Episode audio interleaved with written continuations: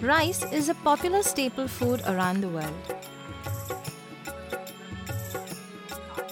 To meet the growing demand, some farmers began cultivating hybrid rice, but this requires lots of chemical fertilizer.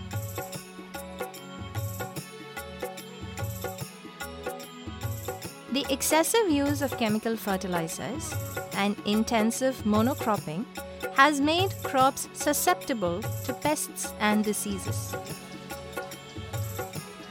One such major disease is false smut of rice. As a result, farmers have increasingly relied on toxic pesticides, harming their health, damaging the environment, and putting themselves into debt.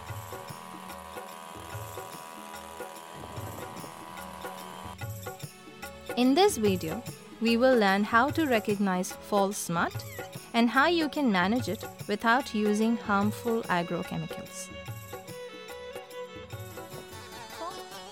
It causes grains to get a chalky color and texture, which affects milling and cooking. To manage this disease, use healthy seeds from a resistant variety.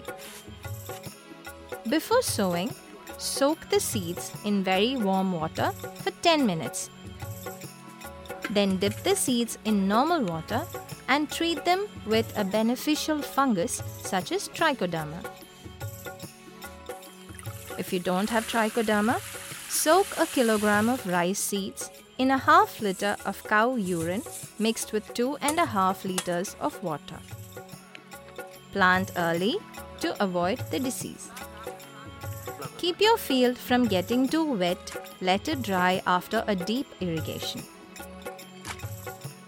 Keep the field bunds and irrigation canals free of weeds. Plant taller crops like maize as a border around your rice field. Use moderate rates of nitrogen rich manure and spray organic growth promoters like Vermiwash. Whenever you see false smut, prepare a solution with leaves of basil or betel vine and spray once a week. Remove infected panicles. If you had problems with false smut, deep plow your field once after harvest. By growing a healthy crop, you will get a bountiful harvest.